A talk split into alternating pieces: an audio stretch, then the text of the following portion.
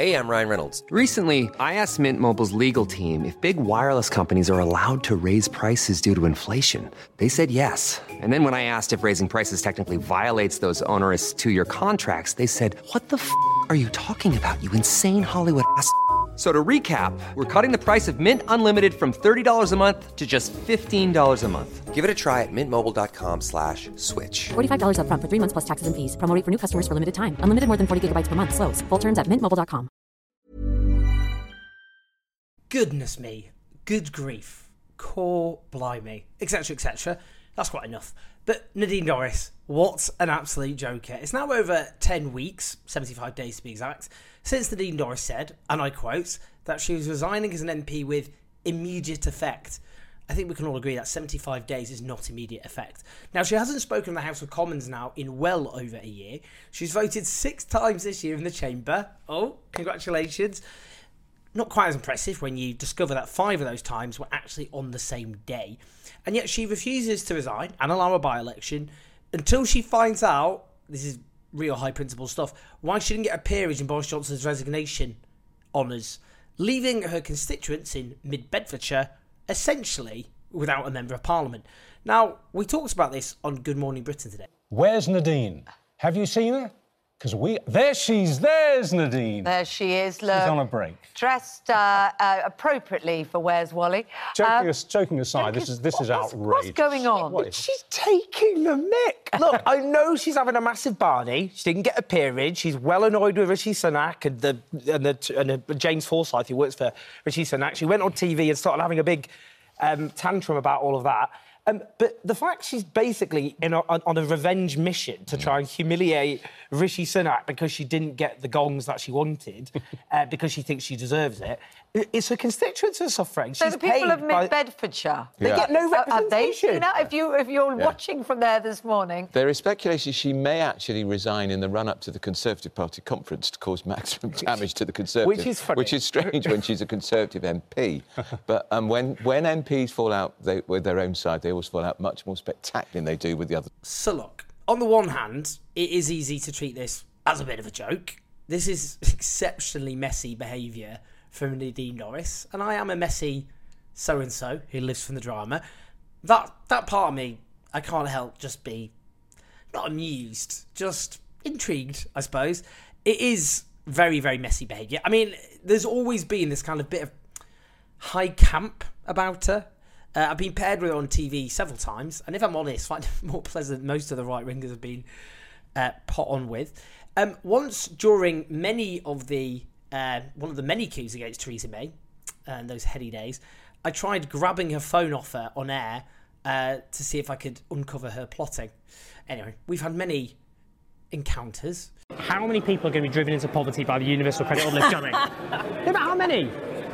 How many? Well, I- Guesstimate. Nobody, nobody is. Nobody's no, been no, driven no, into because- poverty. No, no, I mean, of course not. Because what we're doing, Right. what we're doing is Right. giving people a step out.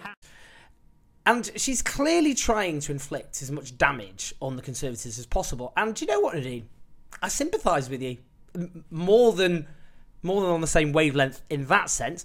Um, it's said that she's timing her eventual standing down to trigger a by-election uh, for Tory party conference to cause as many damaging headlines for Rishi Sunak and the Conservative government about internal division and, and all the like, as much damage as she can inflict, essentially. But it isn't actually funny. I mean, I need to park my messy inclinations.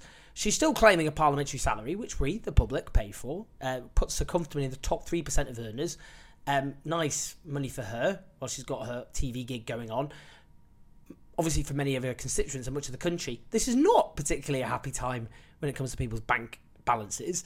And this isn't, as I say, being driven by high principle. She wanted to go in the House of Lords. For whatever reason, that didn't happen. She's angry with Rishi Sunak and his team for that. So her revenge is to deprive her own constituents of parliamentary representation. Let's just have a little listen to her blind fury. This story is about a girl from Breck Road in Liverpool who worked every day of her life since she was 14 years old, had something offered to her for that. People from that background don't get offered, removed by two privileged posh boys who went to Win- Win- Winchester and Oxford and taken away duplicity and cruelly because they have known for months that it wasn't the case, and yet they let me and they let Boris Johnson continue to believe that was the case. It was upsetting, and it's upsetting for everybody who thinks that one day they could be that person. Because do you know what? If you come up against someone like Rishi Sunak and James Forsyth from privileged backgrounds who have it all very easily given to them on a plate, you're in trouble. You won't make it because they can do whatever they want to stop it. I mean, boo hoo hoo. Sorry for you, Nadine, but come on. Now, she's released a statement saying that she's actually working daily on behalf of her constituents along with her four caseworkers. And those so called uh, caseworkers, are often very hard working individuals who work for members of parliament and do day to day work for constituents, um, like housing and problems that need to be raised, and so on and so on the, the problem is political journalists have tried to find evidence of her, her specifically working in the constituency or doing things like constituency surgeries where members of the public can come with their problems, um, things they're struggling with. Now, she doesn't list, according to The Guardian, the address of a constituency office on a website or parliamentary page. It's kind of hard to know how you'd actually find her. Um, some local people say um, that her last known office in the town of Shefford was closed down as now a dance studio. well, at least it's been put to use. say that for say that for at least. I mean, there's a few things here. Uh, this is symptomatic, basically, of what happens when a governing party falls apart. They're so full of acrimony and internal division, um, just general spite, that they've given up trying to win or defeat their opposition. They just want to settle scores, essentially, and that's kind of what ends up just rats in a sack. Um, and that is clearly what the kind of late stage, the fag end of this Conservative government has proved to be. Now, there's every chance the Tories will lose a seat, which they won a whopping, I think it was 25,000 majority at the last general election. Um, helped, it should be said, by Nadine's own behaviour, which I'm sure she's not exactly uh, unaware of. That's kind of the point, really. Um, Tory MPs aren't even pretending to be interested in the public anymore. Uh, they're, they're a bit like, excuse me, guys, can you stop interrupting us? We've got our own internal bloodbath to be getting on with without you poking your nose into things.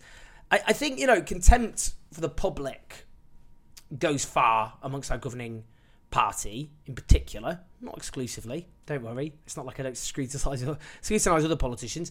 I mean, things like the phenomenon of MPs presenting political shows, Nadine Dorries being one, Jacob Rees-Mogg being another, an interesting poll by Byline Supplement found that 55% of voters said MPs should be banned from hosting TV news shows, with just 22% disagreeing. What is going on with that 22%? Why do you want politicians, particularly of the governing party, run presenting political shows which are about scrutinising politicians and the governing party? You, honestly, I don't even.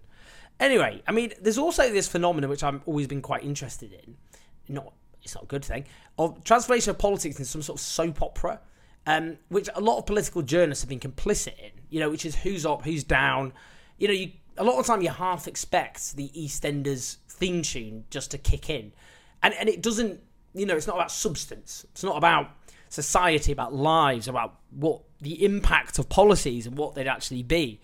Um, and, you know, I think that how politics has been reduced to a soap opera fuels the sort of behaviour that we can see on display. I also think there's an issue with the relentless undermining of politics as a service, you know, which is what it is. It's not a profession, which shouldn't be seen as a profession. That's a systemic problem. You can't just pin that on Dean. But you can hardly look at her behaviour and think, well, that's public spirited behaviour by the MP for Mid Bedfordshire. But politics has increasingly become a launchpad for politicians for their careers. And, you, you know, something I talk about a lot the revolving door between politicians and the private sector, in her case, the media, um, which is, uh, I think, corrupting and bad for democracy. Now, obviously, she is taking the piss. Um, and clearly, a lot of Tory MPs think this is, well, they know it's causing a lot of damage. There's been calls from one senior Tory for the whip to be removed from her. Um, but I do suspect Nadine is plotting fireworks and will plan a departure as soon as she can kick Sunak as firstly in the nads um, as she can.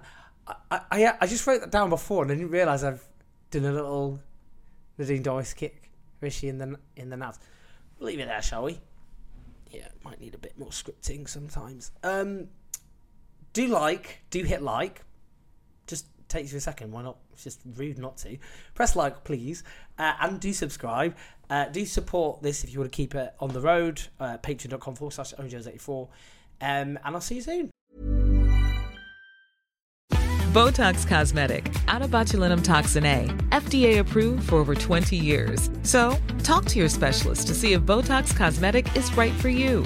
For full prescribing information, including boxed warning, visit BotoxCosmetic.com or call 877-351-0300. Remember to ask for Botox Cosmetic by name.